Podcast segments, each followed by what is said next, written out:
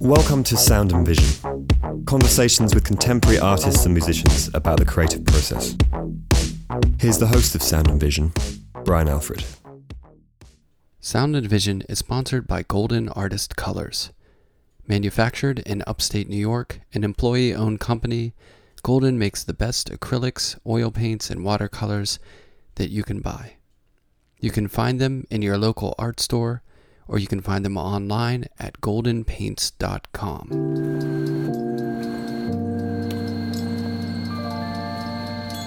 Rochelle Feinstein is an artist who was born in the Bronx and grew up in Queens, New York City. She's exhibited her works nationally and internationally and has written about art and artists. A collection of selected writings, Please Reply, was published by Ugly Duckling Presse in 2019. Rochelle's four concurrent retrospectives from 2016 to 2019 were presented and respectively titled at these venues in anticipation of Women's History Month, the Center of Contemporary Art in Geneva, I Made a Terrible Mistake at the Lenbachhaus in Munich, Make It Behave at Kestner Gesellschaft in Hanover, Delaware, An Image of an Image in the Bronx Museum of Arts in New York City. Recent solo exhibitions include Rainbow Room, The Year in Hate at Campoli Presti in London, and Fredonia at Nina Johnson Gallery in Miami. Her works are represented in numerous public and private collections and have been featured in numerous publications. She's been awarded fellowships and grants from Anonymous Was a Woman, the John Simon Guggenheim Memorial Fellowship, the Foundation for Contemporary Arts, the Radcliffe Institute for Advanced Study, the Louis Comfort Tiffany Foundation, and the Joan Mitchell Foundation. She was a recipient of the 2017 2018 Rome Prize at the American Academy in Rome. In 2017, Rochelle became Emerita Professor of Painting and Printmaking at Yale School of Art at Yale University. Her work has been covered in the New York Times, the Brooklyn Rail Artforum, Time Out New York, and the New Yorker, Art Info, and many others. I spoke with Rochelle about a tough childhood, finding escape through museums and Broadway, flexibility in the artistic approach to making, teaching, salsa dancing, and much more. Here's our conversation.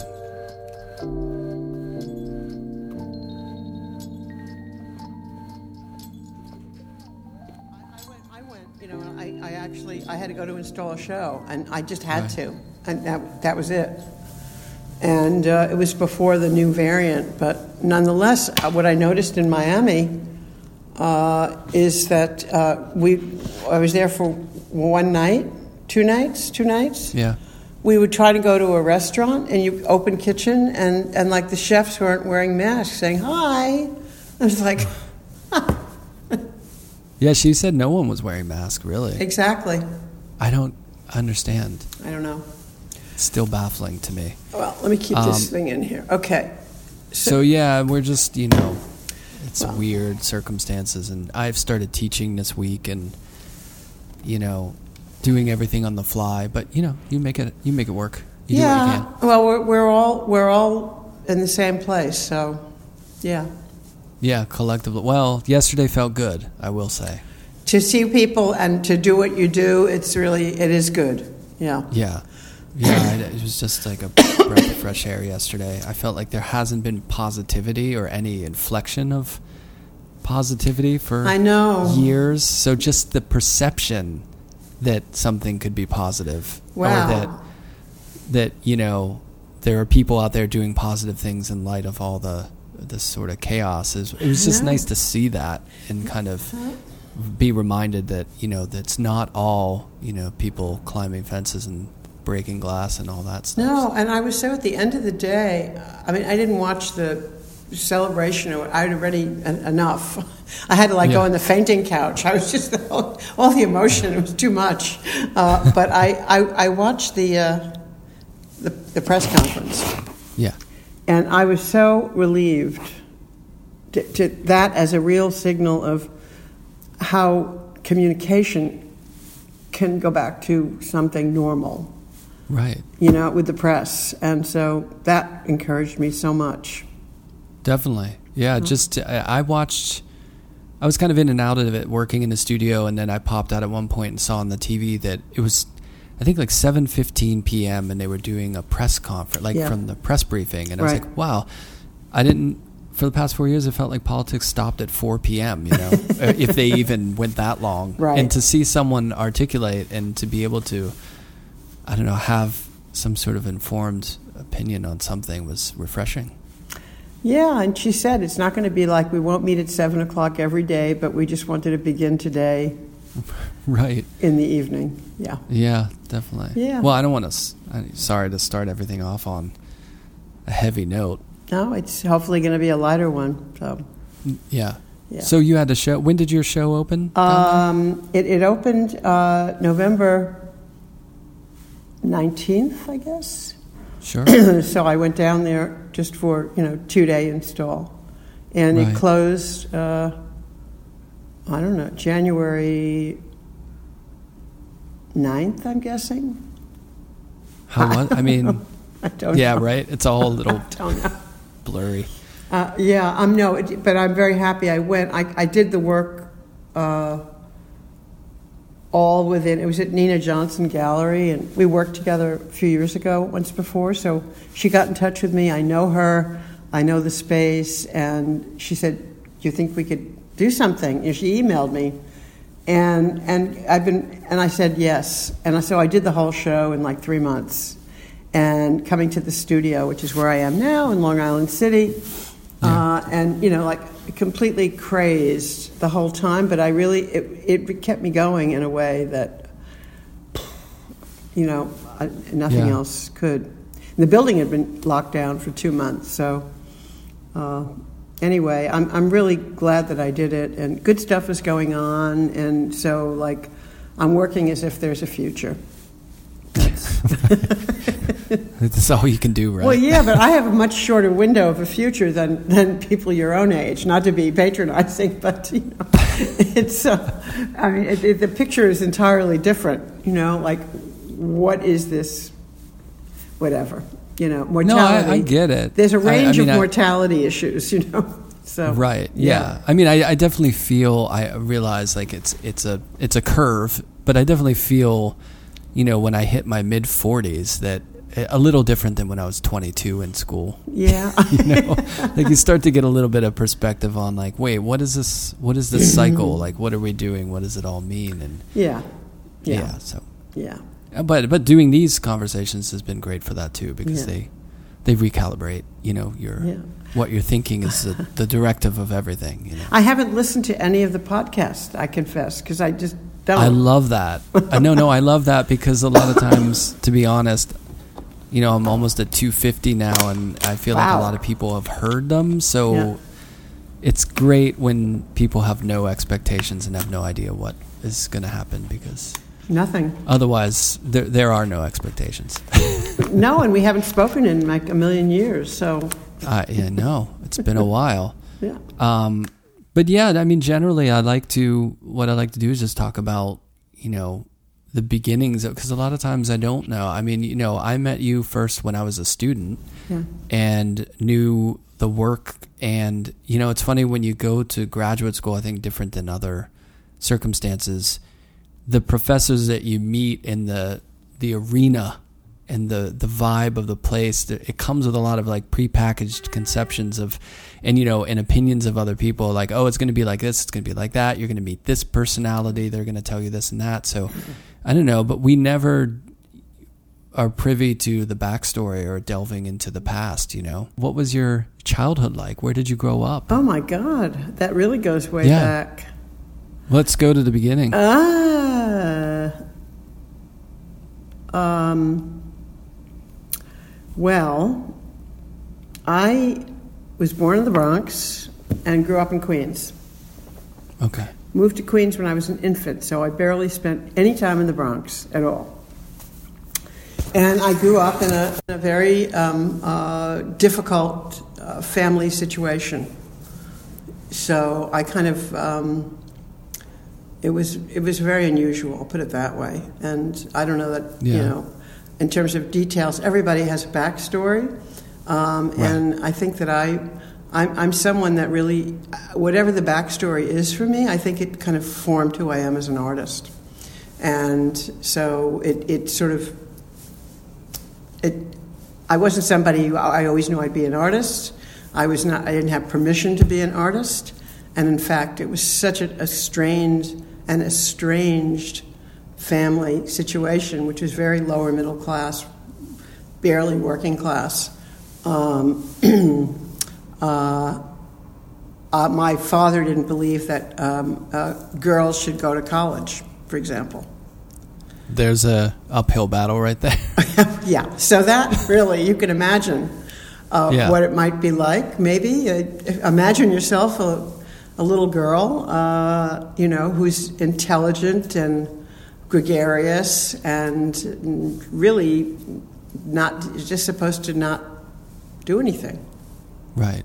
So, Yeah, those doors weren't open to you as an option from an early age. Not but a lot all. of people, I think a lot of people who grow up because you grew up in the city, a lot of people who didn't grow up in the city, mm, their environment is specific and well everyone's environment is specific Yeah. but in relation to creativity there's not the sort of environment of creativity that's tangential to growing up that you just bump into as much probably as in New York City so if you grow up in a farm in Iowa you might look for parents or family members who do some sort of craft or who paint Right. in their garage or something Right. licensed to be a creative individual and that's something you could actually pursue but in New York City, I think it's a little more in the air Mm-hmm. that this is something that happens and you can actually do it. Yeah, if you can, because I mean, I, I know, you know, very early on when I started, I wouldn't even call this teaching workshops, you know, I was still in college.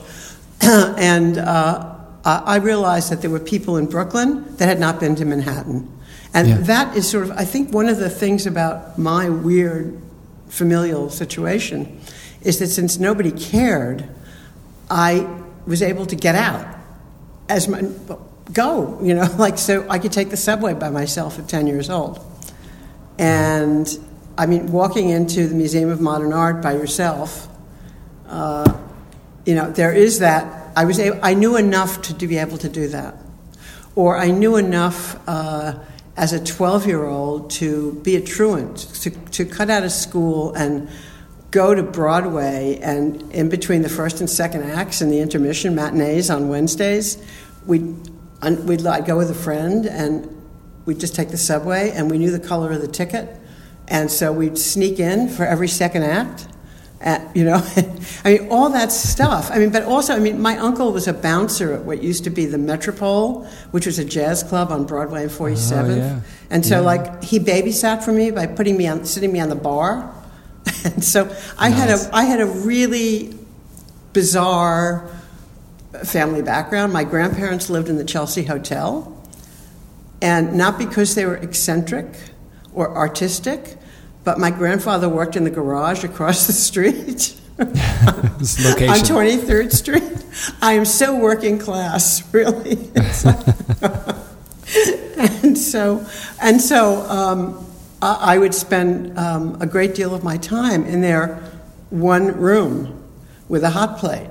And so, but I also had a little tricycle there. I mean, I Virgil Thomson was living upstairs, you know, but I was a kid. So through the misfortune or the uh, the misanthropic kind of childhood that I really had, I was able to get access. And fortunately, the New York City s- educational system at that time was good enough to to offer, you know, an out, so an escape. right. Yeah. So- Where did you go to school? I mean, you were based in Queens, right? Yeah, yeah. In Did you go to public school where Uh-huh. you were? yeah, I went to public school. We moved around a little bit, but you know, even in Queens. But my mother was institutionalized, so um, so it was a really rough, rough life. And uh, so I, I, I went for her more than anybody. Um, so yeah, I went to Martin Van Buren High School. Uh, a lot of weird weird stuff. It was a neighborhood. Interestingly, I found out later. You know David Diao's work or David Diow. Do you know Yeah. him? Yeah. David and I grew up in the same neighborhood. He's older than I am, but we grew up in the same neighborhood because it was a post-war GI Bill neighborhood, and so it oh, was all this, you know, federal money that gave GI loans, and they did buildings and all this stuff. So it, it was it became a neighborhood or an area which had a, a, an unusually um, diverse population of um, it was Italian, Irish, Jews, blacks, um, uh, Chinese, uh, Korean. It was just really bizarre. I mean, so it yeah, was. because at that time, weren't most uh, a lot of the neighborhoods were kind of segregated by ethnicity, right? yes, they were. So even New York's a melting pot, but then you had, you know, you would have your different areas of like ethnic groups, and then the borders were where those meet, but it was pretty Uh-huh. segregated. yeah. Well, where did you grow up? In Pittsburgh, Wow. pre- pretty white, working class, where I was from, Yeah. where I was from a part of the city, but it was, you know, not a lot of money. But, Right. um, but yeah, I mean, there was a little more mingling there, I think. Uh, well, I don't know what New York was like at that time, but yeah, it's just, you know, it seems like that was a little less common then. Whereas now, you know, it's a little more. You have pockets everywhere of different people throughout the city. You do, you do, but it's still. I think it's actually. uh, Um, I mean, I mean, I because I grew up in the '50s, you know, like you know, grade school. Um, so it, it really, it, it was very much segregated. I mean, in most parts of the city because of white flight.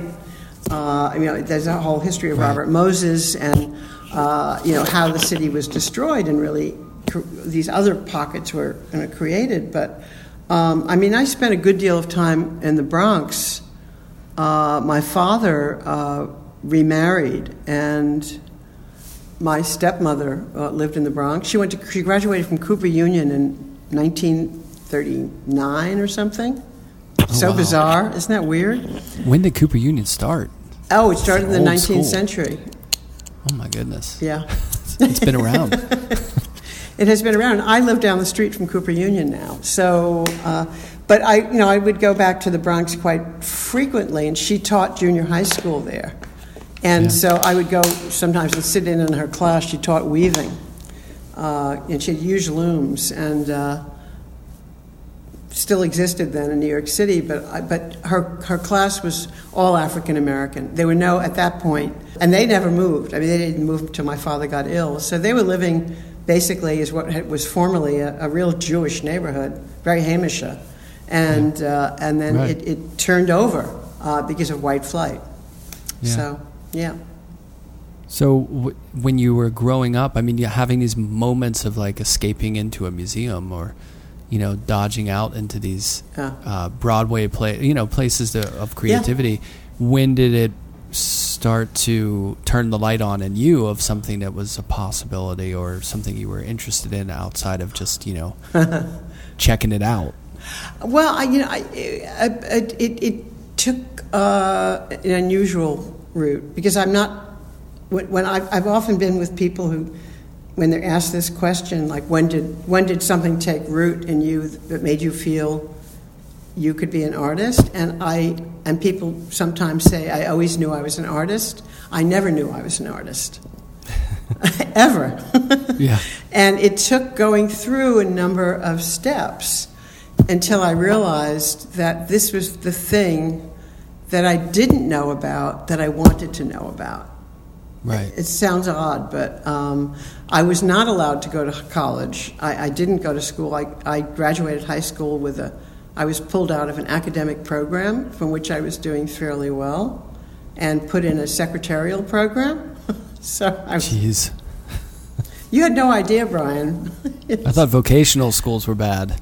It's like, here's the 10 things you can do. But this- How about secretaries. Yeah, but this was in a, a high achieving academic high school at the time. Right. And I was put into this secretarial with, with the machines that made clickety clack noises. You can imagine a room full of, and and these were the people who you know were not going to go to college. They were called business majors.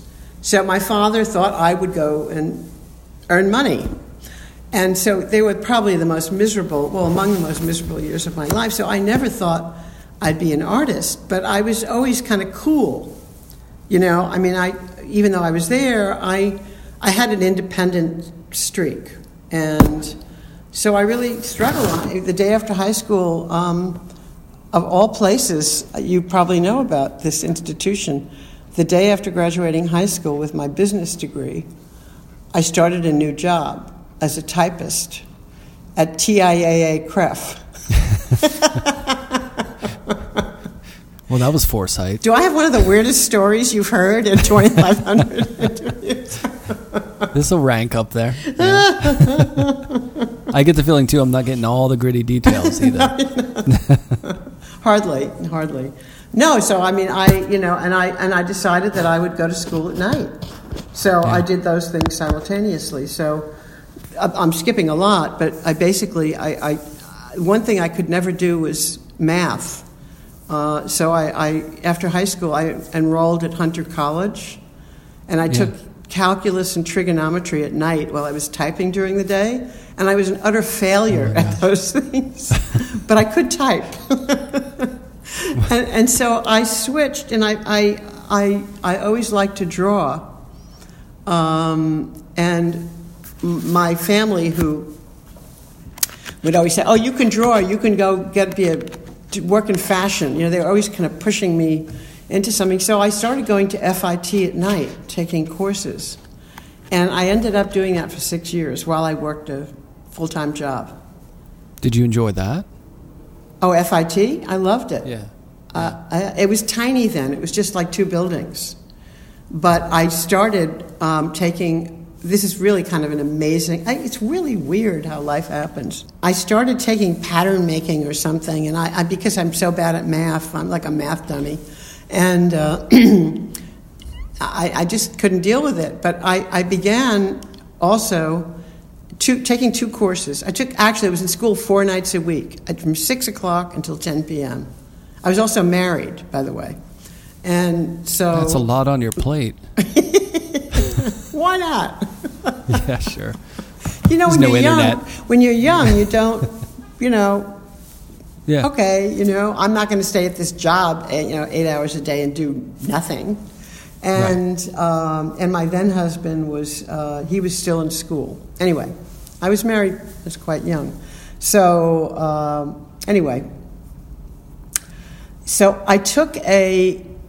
I started taking uh, fashion illustration courses, and this woman, she was she's quite well known in the fashion illustration industry, uh, and so I took a drawing course with her, which was two nights a week. One night was pure anatomy, and we had like you know I know the origin, insertion, and action of every muscle in your body. I mean, I mean she was so tough. So I took anatomy for one night, and second part of the drawing class was fashion illustration, working with live models. And so it became life drawing without the nude model. It was aimed towards something else. And the second course I took was called Art History.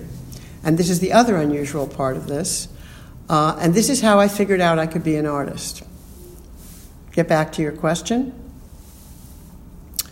Um, I was really no good at fashion illustration, but I was determined because this woman, I, I wanted her to recognize me. I, I really, you know, when you need recognition?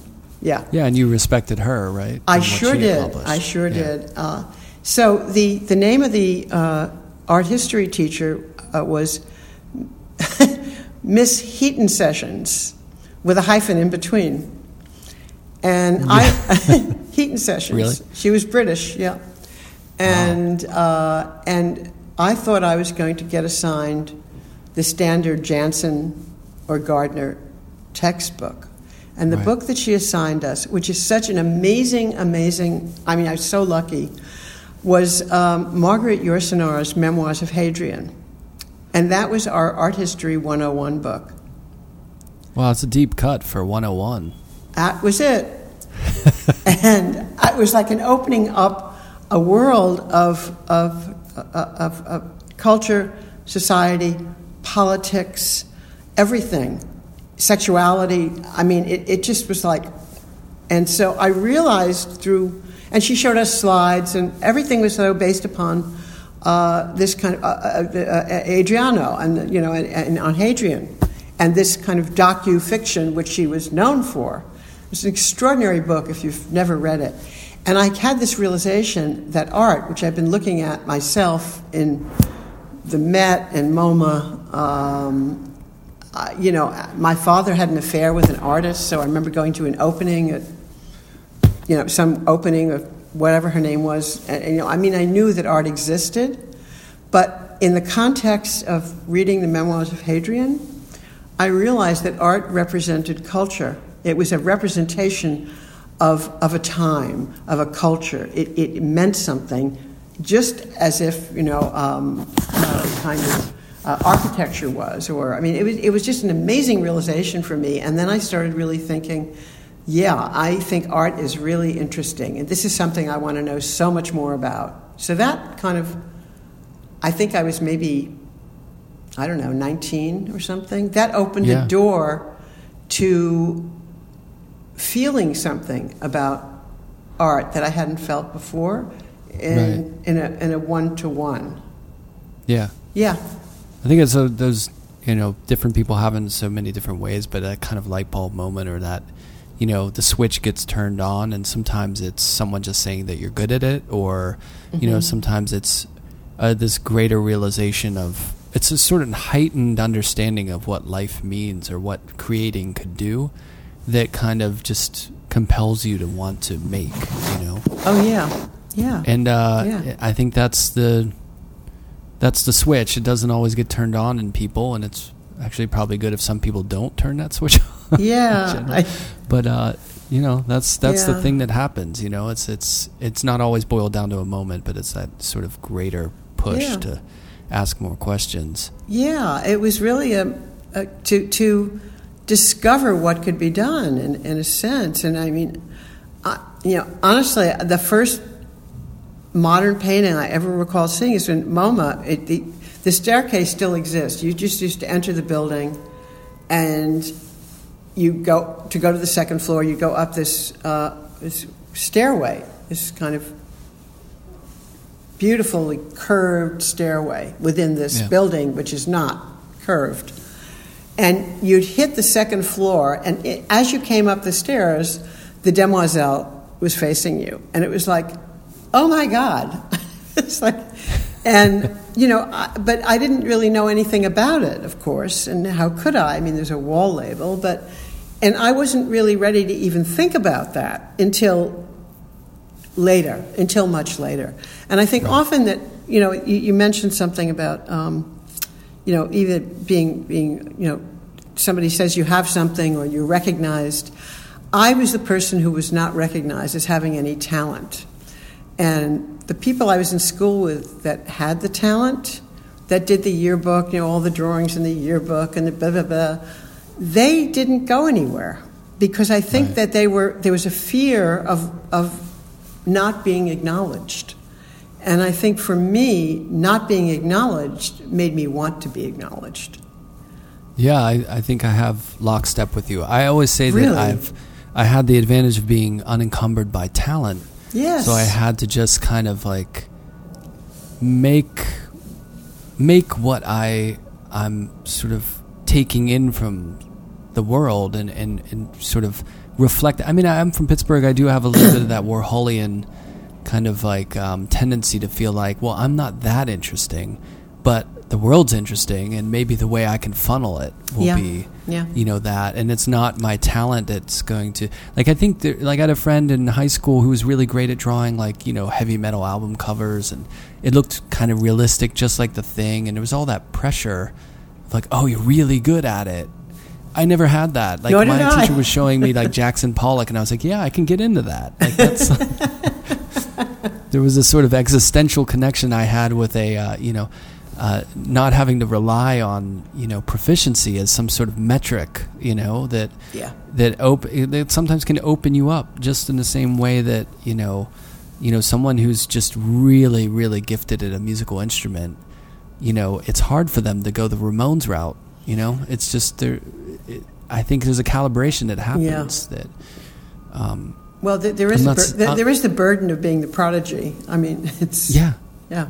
Totally. Yeah. Yeah. I think it's it's sometimes it's a gift to to be not the you know the one everyone's looking at, Yeah.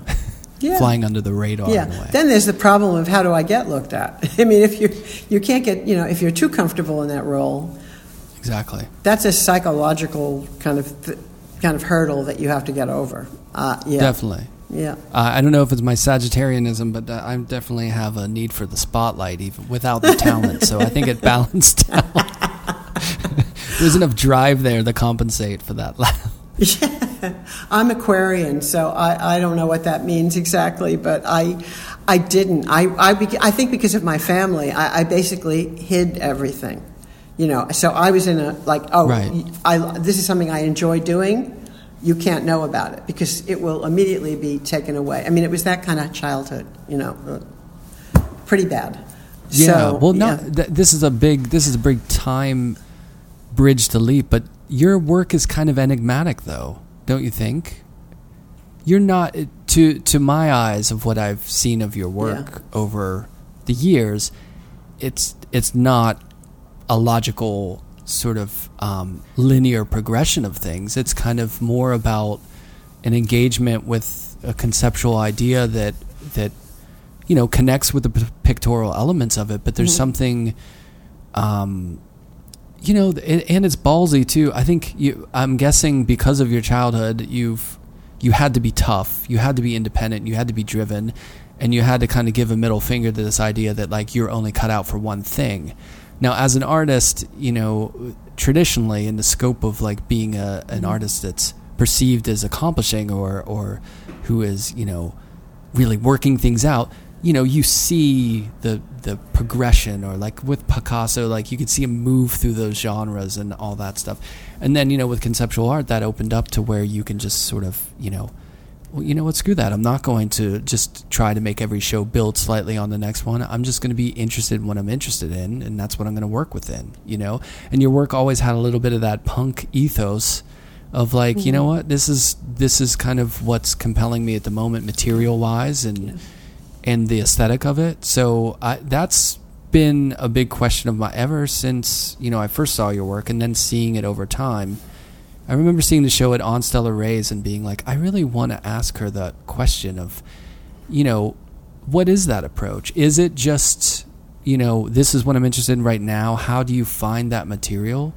And you know how you i guess how you got there mm-hmm. mentally but it sounds like and i agree with you a lot of our childhood i think does form the way we move through ideas and move through life our perception of things and i'm sure your childhood shaped that in some way i would imagine Well, you know, I, it, it um, uh, surely it did, but I mean, certainly my personal life. I think more in my, my personal life than in my professional life. I, I think Yeah. it, I think that's where that had to play out.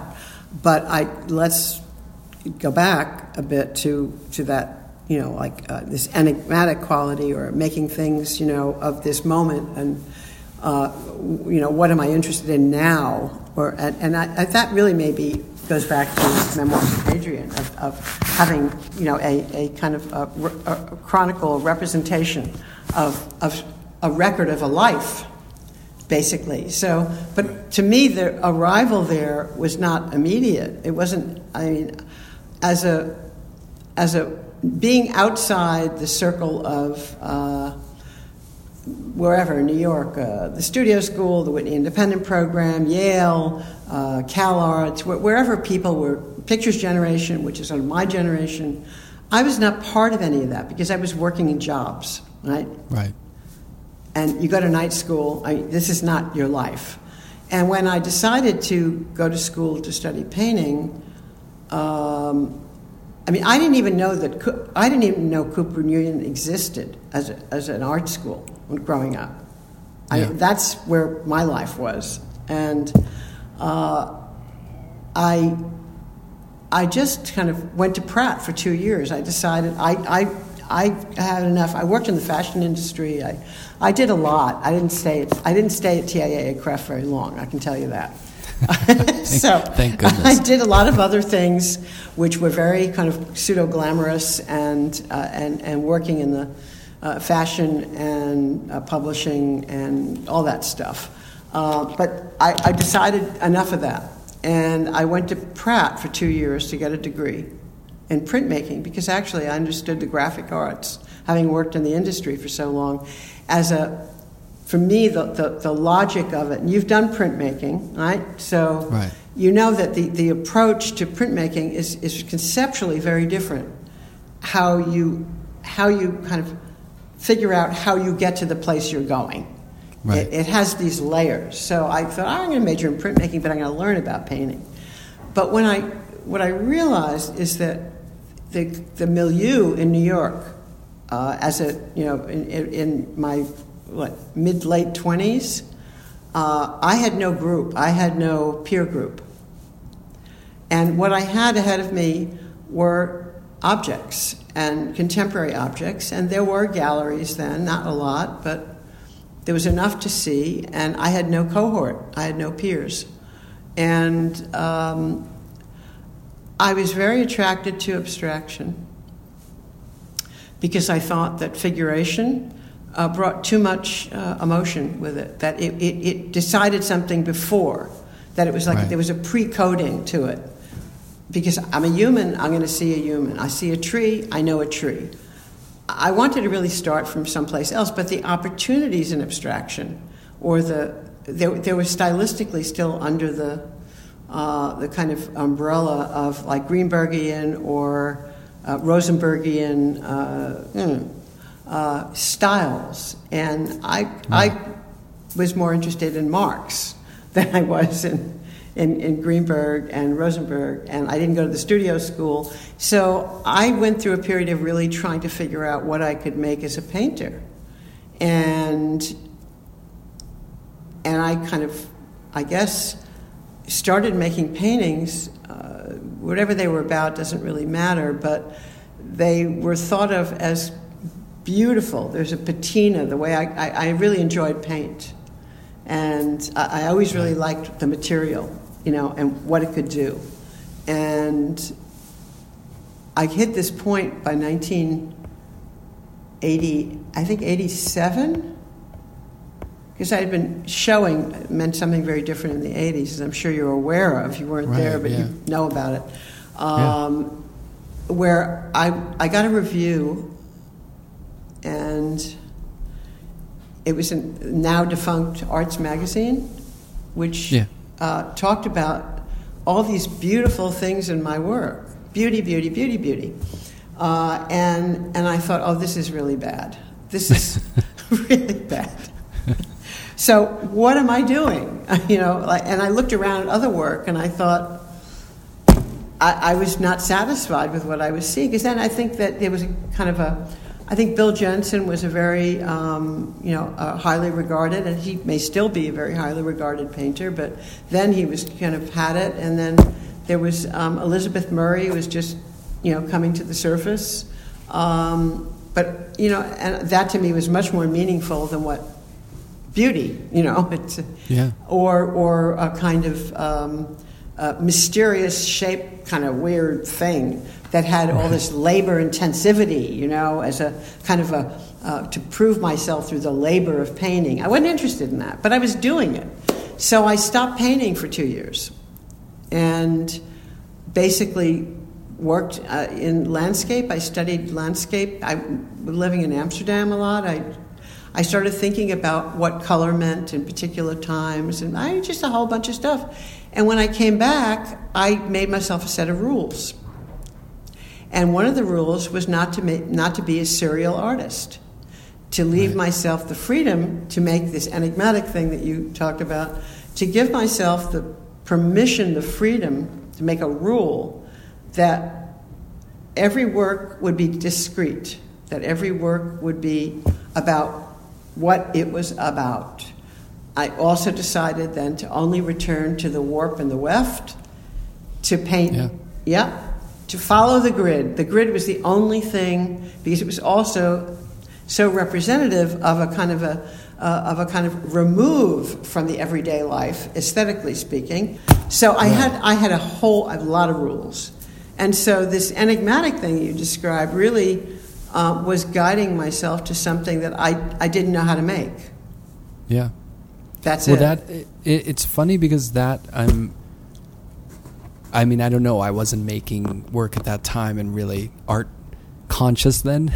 yeah. But I would imagine that that kind of approach works really well in contemporary, you know, in our day to day now. I'm sure at that time it must have been a little more of a, a push, you know, a pushback. oh, it not- sucked. Yeah. that's that's what I was getting at.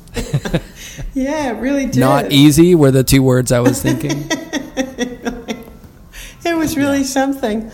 I mean, because you know, you start out with like a minimal peer group, you know, uh, really minimal, and they're mostly abstract painters. Um, and and I mean, when people would come up, they would say, "Well, why can't you?" And I've said this often before in other talks or whatever. Well, why can't you do like I really like that? Why can't you do ten of those? You know, and and I would be like, well, I I could, but it doesn't interest me. Yeah. You know, I really wanted to go to the, the day to the day. I really wanted to be what what what was my day like? What was it like to be out in the world for someone else's day or something overheard? And that's when um, uh, words or language, like demotic speech, became a really a part of a dri- the drive within the work to make the painting. So uh, that's basically it. It still exists that way, but more Yeah. expan- more expansively. I, I think I I'm not as rigid as I was then. Right. Well, I wonder what your opinion is um, in this sort of parallel perception that people of a certain generation who grew up in a certain way, which is not this generation, let's say, Yeah. um, might say that, well, when I was growing up, certain things were hard, and that taught me, you know, there was there was kind of a grind to it that taught me something. And some people will say, well, nowadays things are a little too easy. Everyone gets a trophy. You know what I mean? It's just like you're not really having to like grind for it. Now, uh, the parallel of that in art making, I mean, some could say, well, is it a little too easy these days that you can kind of make anything, really? Like you, you can work with any material, you can make Right. Like in those days, like you were saying, that that's um, gap between you know your interest in in abstraction may not have been acceptable, quote unquote, to certain critics that are the canon at that point Mm-hmm. as being something that's like you know going to be digested and considered completely. It was just because it didn't look like the other stuff. Yeah. Yeah, I mean, Yeah. and that probably teaches you something about, or is it does it just suck? And nothing is really gained from that. Do you have a f- sort of opinion on the struggle, and if Yeah. that's good, I think or I if that's just BS? No, I, I, I think it's not. I- I think, I think that I felt that there was no room for me as a woman artist in abstraction, and I was like, "Fuck them." You know, I'm Right. making, I'm making a space, Yeah, whatever that is, and I'm taking that, and you know, with I, you know, a lot of hubris on my part, but I'm taking that. But I think that that it's it, it can be an ever expanding form. In other words, I had enough faith in it to say this can be expanded. Maybe I can do it, maybe not, but I'm going to make the try because I think it had the deepest history of the, the authority. It had the, all the authority of the patriarchy, to put it in Right. normative terms. And I said, like my Yeah. father saying, I can't go to college. I'm like, oh no, oh really? You know? So I think that I gravitated towards that, um, that struggle to say, this can enter into that field. This Yes. can do that. And so it Right. wasn't just really about using other materials. It was really, that was maybe part of it, but it was what materials I chose. And um, what were the non painting materials, you know, like latex, Or, yeah, Eva Hesse, certainly. I, you know, I, I'm not saying I'm the person that discovered latex or Rhoplex or any of that, but I wanted to stay strictly within the grid language. Yeah. You know, that as a recognizable form. Um, I love form. I'm a real form person. Uh, but yeah, and so I think now is I do know what you mean. Like you know, you can do anything. I mean, I really love when I read um, press releases or read somebody's description of what they do, and it's the kitchen sink. Right. And and it's almost like that's expected. Yeah. You know, so and so is a um, works in painting, da, da, da, da, da, da, da, da, and installation, and blah blah blah, and that's fine. But in the world I grew up in, you know, for me, I found it very useful to have a, a, basically a wall to to push against. Yeah, I guess that's that's the question. You know, because no one thinks it's a good thing that someone has to fight for their voice or their position. Right. But then, do you afterwards? Do you think to yourself, the proverbial you? Um, do you think to yourself, well, I'm that made me stronger because I had, you know what I mean? Like, um, I'll give you an exa- a, a bad example. Like someone who's preparing for the military to go be a soldier somewhere or something. Yeah. They boot camp sucks. Yeah. But you, it's gonna probably prepare you and make you stronger in the fight. You know what I'm saying? Uh, or like you know, as an athlete, you know, two a days are awful and running sprints and all that stuff. But it's going to reap some benefits down the line. You're going to be in shape, or you're going to be better equipped for those Yeah. challenges physically. And I just wonder, you know, I guess it's as a teacher and as a parent, Mm-hmm. as thinking of the future. If you're not having as hard of a time in those challenges, if things are sort of, you know, the the expression "curling parents." No.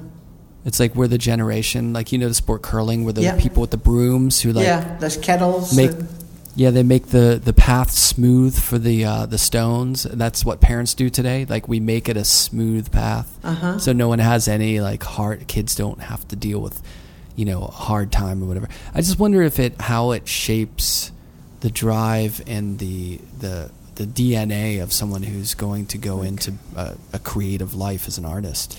Well, I it's int- I didn't know that term, uh, curling parent, and I, I don't know what kind of parent parents you are, and so uh, and the kinds of you know uh, joy and guilt that you that you you exert uh, or you know feel. Uh, but I, I I think for me. Um, I, I have always had to know who my enemy was. right And I think that I, I just couldn't help it, you know. And it's not like I'm a distrustful person. I'm fairly open, although people say that I'm intimidating. And I think that's just because I have an opinion. I mean, I just, Right. or, Yeah. you know, I, I have a belief, and I'm really interested in what people make. So I probably, I've always thought of myself as better with objects than I am with people. yeah I, I kind of I get oh an object, give me an object, you know. But in terms of being an artist, I mean, I've always felt, and it goes to a childhood thing. It goes to being in school, where even in college, you know, the male teachers were snapping my bra strap, were you know, yeah, all that crap, you yeah know. yeah Yet you go through as a woman, as an artist at that time, and Yeah. hopefully less so now. But I've always had to know my enemy, and in painting, the enemy was the patriarchy. The push, I, I had to, I had to know the enemy in order to, I wouldn't even say infiltrate. And I think right now, in terms of contemporary art now, which is, you know, the, the current reckoning that everyone is going through uh, of, the last few years since Black Lives Matter and then beyond, beyond, beyond. Um, you know, I think that the idea of knowing your enemy um, has, has become a, a much more uh, visible, uh, definitely much visibly expressed. Uh, Yeah. Who that is, but not necessarily in negative terms, but I, in my terms as an abstract painter. Yeah, I did it. Yeah, all right. And I think that, you know, whoever, name whoever, Njideka, whoever, working figuratively, but in their own way, bringing in their own story. For me, the story is a chronicle. I realize that I'm just a regular person and I, I don't need to have a story. I'm interested in a life. You know, just what that is. And I use that expression really a lot that I, am interested in the chronicle. So the work that I just did in Miami. Yeah. Um, I, you know, I, I, I it, the, the, show is called Fredonia, uh, which is a, a, a term uh, used in the uh, early part of the, well, in the, in the early 1800s, there was a group, a move among certain people, a very small sect that wanted to rename America Fredonia because America was the name, the Americas used by the colonialists, by, by right. the English. And so uh, that failed, but it was about uh, uh, free men. Right? And, uh, and also is the Hail, Hail Fredonia of the duck soup of the Marx Brothers uh, film, which to me it, it is the greatest parody. I mean, I have a clip of it I can send you, and the, the, the, the problem for me with, with, with Trump or with the last five years, I'll say not four years, yeah. um, was uh, this, this total loss of anything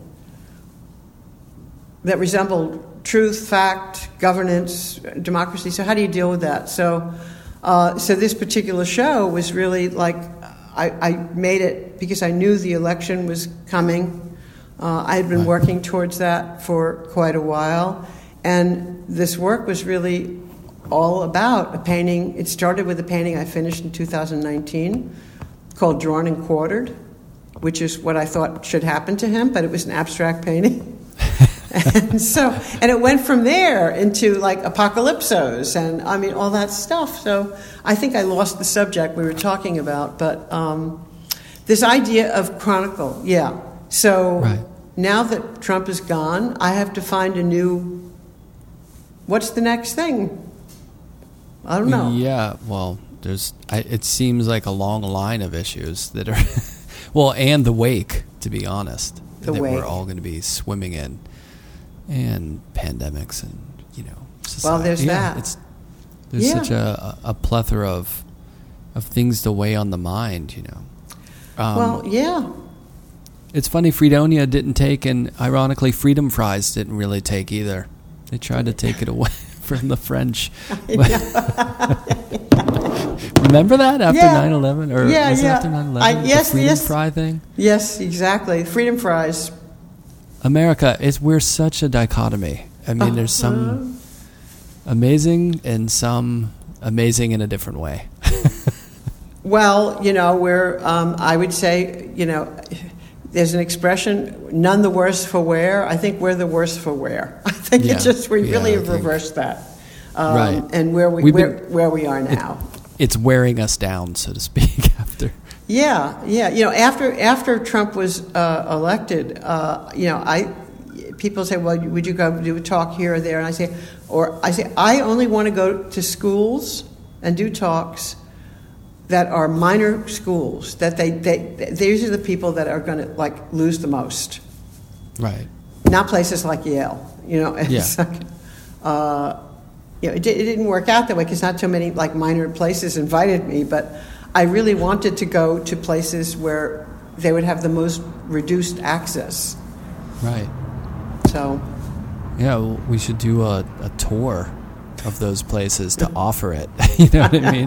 Let's come do conversations at these places and, and sort of get the word out. You know. I know. yeah, that's a great idea. yeah. Well, well, there's with your yeah. Are you? Uh, what is your? Are you still teaching?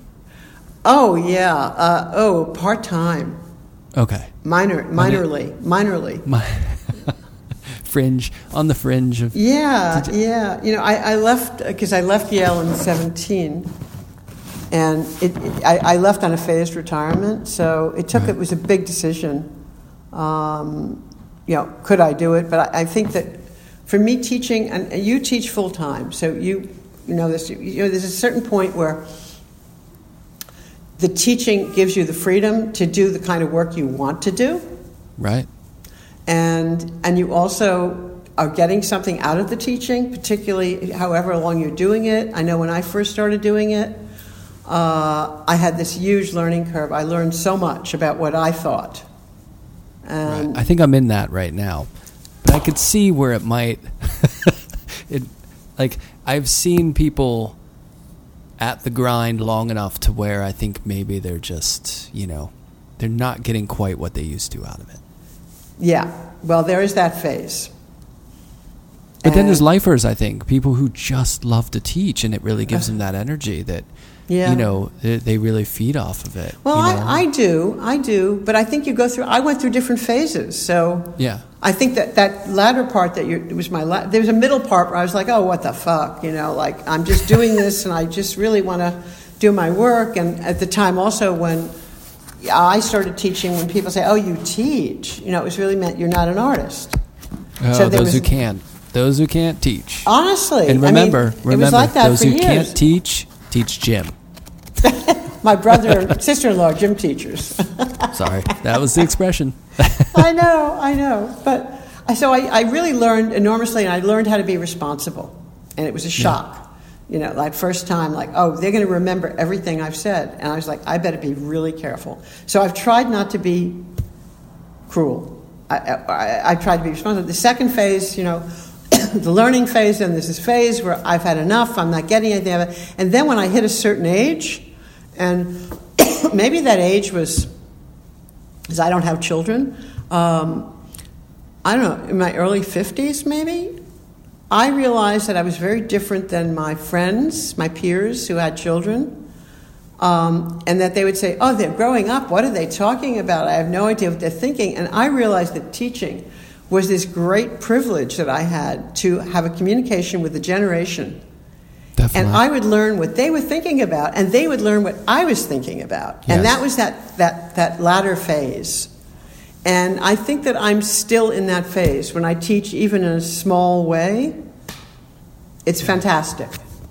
yeah, there's a real nice symbiotic kind of relationship there, to where it's it's almost like you're informing the other of something that they just haven't lived through that can really, you know, recalibrate your understanding of just being a person through time. Yeah. That I think is probably I mean, maybe this is an advantage of a of a teacher to say this.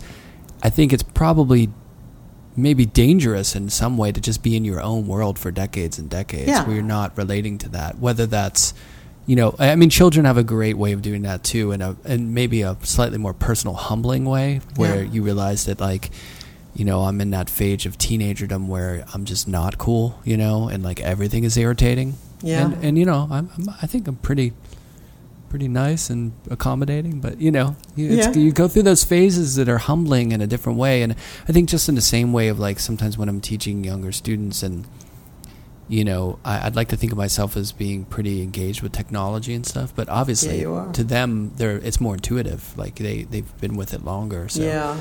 You know, you make those little gaffes, and it's great. It kind of keeps you in check, you know. Yeah, well, yeah, you, you, you are not a digital native, but you were working digitally. I mean, from when I first met you, I mean, you were using technology. That was the beginning. Yeah, that, was, the in beginning. the in the basement of that Yeah. uh, castle or Yeah. that dungeon that we were in. Uh, Yeah. That was the first time I ever really worked on a computer, Yeah. more so than just you know checking an email, which was archaic when I was in undergraduate Yeah. school. I mean, it barely worked. So, Yeah.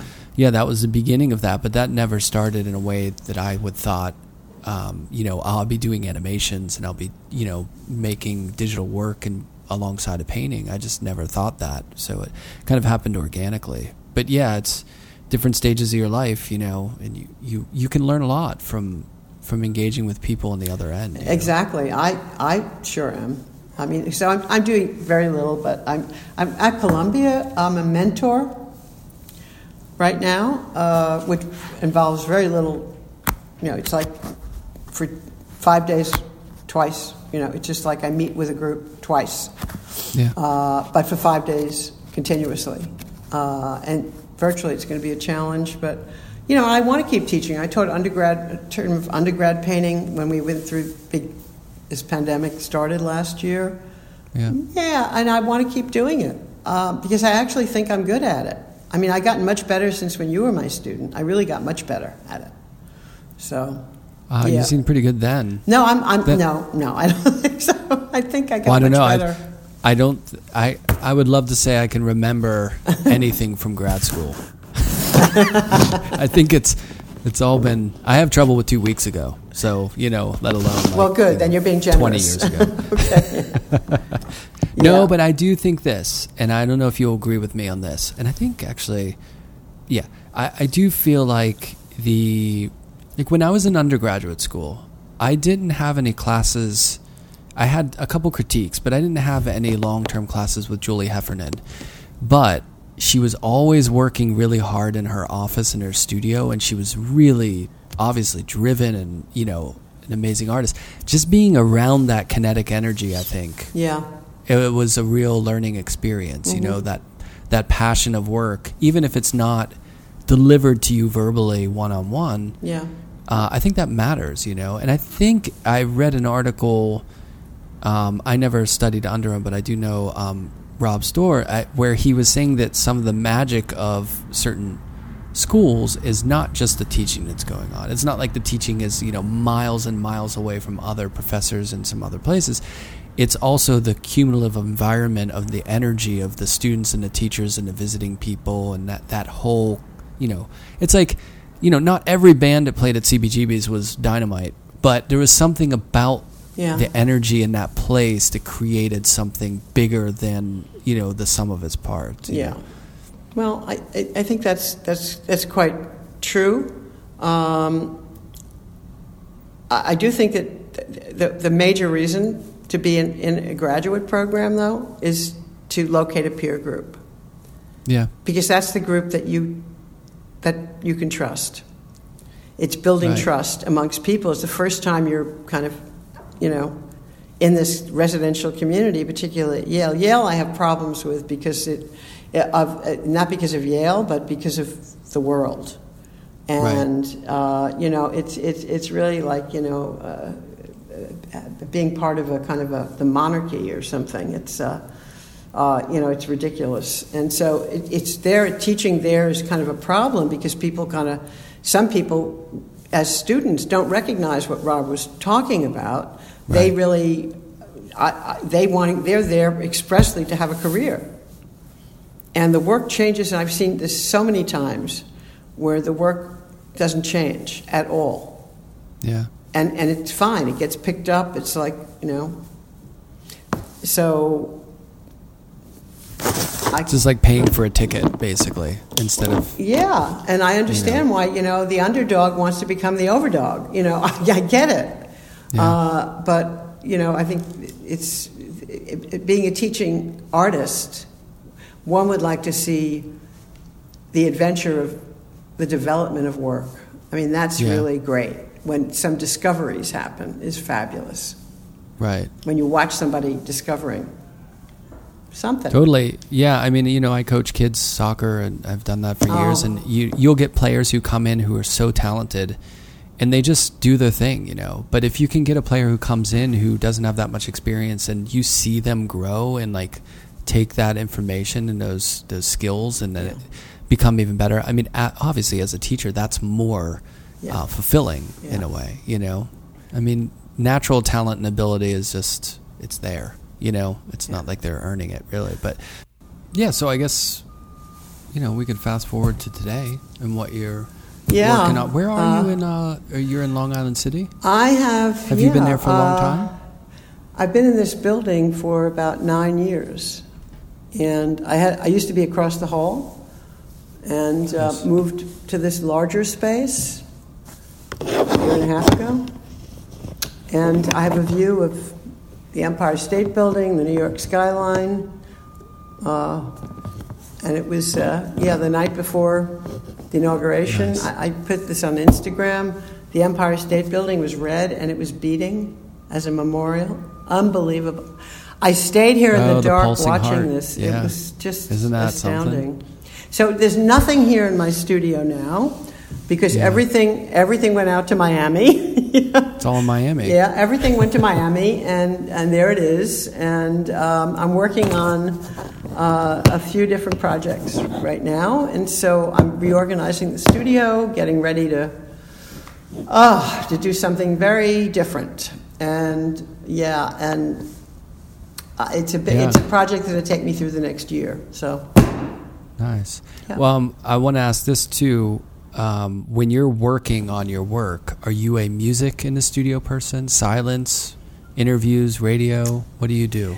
It's changed. It used to be totally silent. Then it was music. Uh, then it was um, music, and then since Trump, nothing but news. Oh yeah. I, I just and then you want to get out of that cycle. Uh, even I was in Rome. I, I was in Rome at a, a, a, a Prix de Rome Rome Prize thing, Yeah. and and I even there I felt so distant from what was happening that I listened to MSNBC like you know all whenever I could. So Yeah. yeah. so I'm I'm that. I I want to get back to listening to music. So much. I was gonna. I was gonna ask, like, what does a young lady from the Bronx, growing up in Queens, listen to? Like, what's what's your go-to? Oh, I you know yeah I my go-to uh, world music. Yeah. In general, I mean, it was in general. I mean, I used to be a big. I have a weird, weirder, weird kind of life, but no, I'm a big salsa dancer. I mean, nice. but by, but not by courses, but by living. You know, my Right, mother was yeah. a dancer and like that. But so I was very much like um, Latin Latin music, and Sure. then um, ju- just in general uh, world music, just a large general category. And so, uh, and knowing, not going out to listen to music, you know, it's really unfortunate. Well, you're a big music guy. I do love music. Yes. Yeah. Yeah. I you like make music too, yeah. Yeah. Um, you know, it- I was going to ask you because when I first moved to the city, my wife, who was then my girlfriend, we would um, go salsa dancing all the time. And there's a place down on Houston Street called the Parkside Lounge, and we would go do Are salsa. you kidding me? No, did you used I to go my, there? I had my 60th birthday party there. Wasn't that place great? uh, group, Grupo Latin Vibe, Friday oh, nights. yeah, that's where we would go. That's when I Are you sort of kidding? fell in I didn't see you wife. there. No, Are I, you kidding me? I, I that would have been funny though because that was right Oh, after grad God. school. If I saw Rochelle hanging out at the Parkside, They were all my pals. Uh, that band, a house band, was so good, and uh, I love them. it was a great time. I love I love that band. I have they have three records. You have their recordings? I don't even know the name. I just went there and I was infatuated Oh. with my wife, so I Uh, wasn't you even. can- that was all I cared about at that point. So I get to go Uh, it's dancing. a, a, a, a Grupo Latin Vibe. Oh, that's right, and, that's Uh, you you find them on Spotify. Yeah. They disbanded. I think uh, uh, Tito got sick. I can't remember what happened. But in the East Village, every night you could go to a different bar and there'd be a combo there Yeah. and go dancing. But I used to go when I was young. I, you know, I, I, I when I, when in my, I, when I, I guess in my 30s, I used to work because I, you know, I taught, started teaching when I was, I guess, 31, 32. So I'd teach, then I'd work in the studio, and at midnight, Roseland used to have Latin night. And I would go from the studio to Roseland, which is no longer existing. And I would go dancing. I love dancing with strangers. And so, are you a good salsa dancer? no, I just got I got by. I mean, I could I could do the basics. I have good rhythm, Okay. but I'm not a great. You know, I wasn't exceptional. Well, but I didn't. no, but the I rhythm is good. I didn't learn it. As long as you have the rhythm, I think that's the the key. Well, you know, supposedly now everybody does, you know, on on one, not on two. But I don't like it anymore because it's all lesson people. I mean, when up until two years ago, Right. Uh, two things. One is that um, lessons became very popular, so it was less a social experience. Uh, people danced with each other. They knew each other from classes, and they go out in groups. It was very young, and I'm not young, um, but I knew all my neighborhood people. And interestingly enough, uh, you know, I live on Sixth Street, down the street from Cooper Union Right. Yeah. and the, the Standard Hotel in Cooper. So I'm on that street, and in in the spring, at, right after lockdown, this five-piece combo came out right there uh, where Cooper Square is, and they played in the street. They called themselves uh, the the the quartet, uh, the pandemic quartet, whatever. Yeah. And they just played, and people would come and dance in the street. Oh, it's so nice. That's great. I know it was great. It was so great, and I'd see some old friends there. Yeah. Yeah. You probably don't know this, but when I was at Yale, me and a bunch of friends were in a Latin jazz, like a, a bastardized version of Latin jazz, a band that we used to play at Rudy's all the time. I Had no idea. I believe Sam Messer caught us there a couple of times, maybe, but The worst dancer ever. uh, I never saw him dance. Yeah.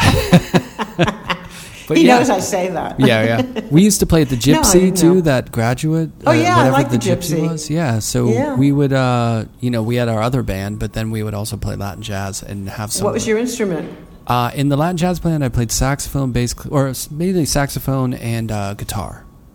Wow. Yeah.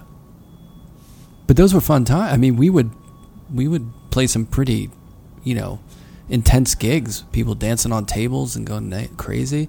And there was an architecture graduate student who was so into mojitos that we'd drive to the Bronx and buy giant fresh batches of mint for cheap and then bring them back up to make mojitos for the I wish I had known about that, but you, not having lived in New Haven ever, I really didn't know what was going on. Yeah. But I tell you, very yeah, funnily, Sam called me one night when I was teaching, and at the end of like late, I finished uh, like a night, you know, I taught like whatever. It ended at nine thirty, and he said, "Where are you? Come over." I forget which dorm it was.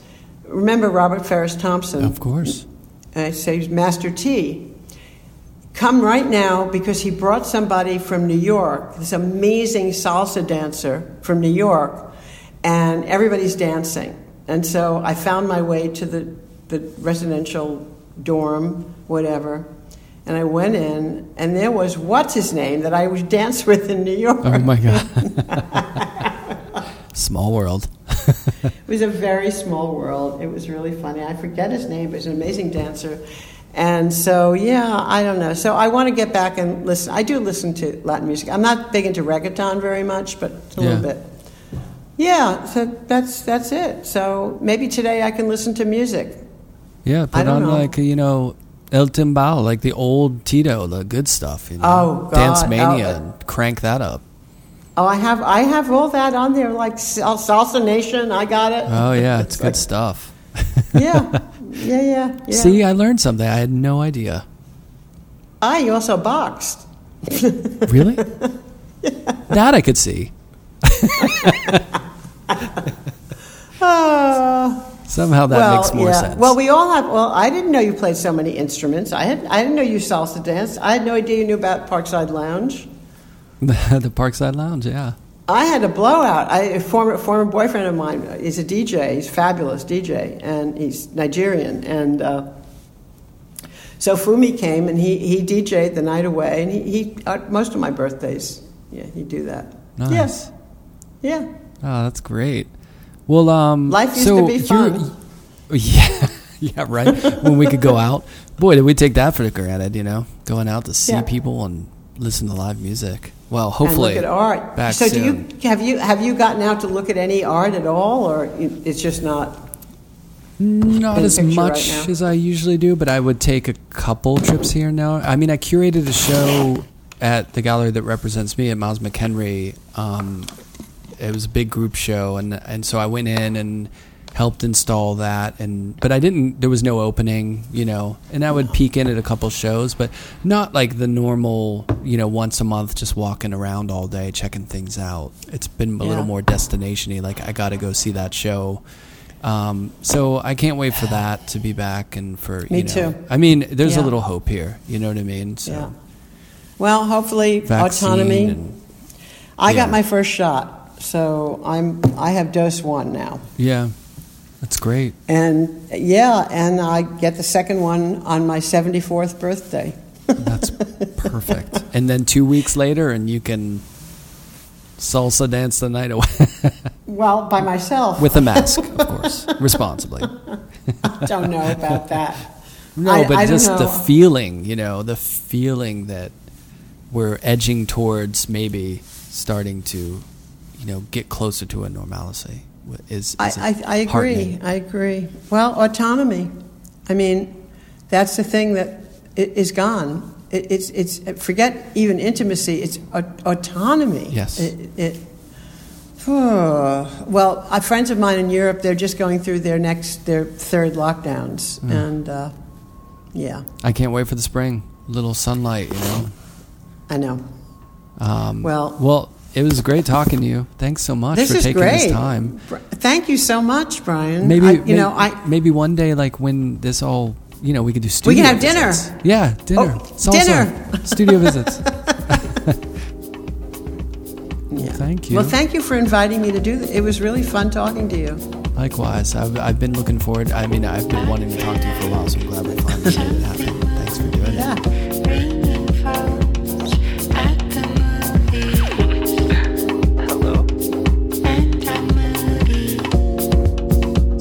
Vision is recorded, edited, and produced by myself, Brian Alfred.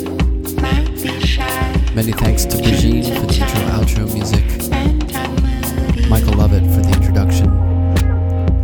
Many thanks to Rochelle for sitting down to talk to me. Make sure you check out her work. You can check out her website, Rochelle Feinstein, and you can follow her on Instagram. Many thanks to Golden Artist Colors for their sponsorship. Make sure you check out their new So Flat colors and all their products, Williamsburg oils, QoR watercolors.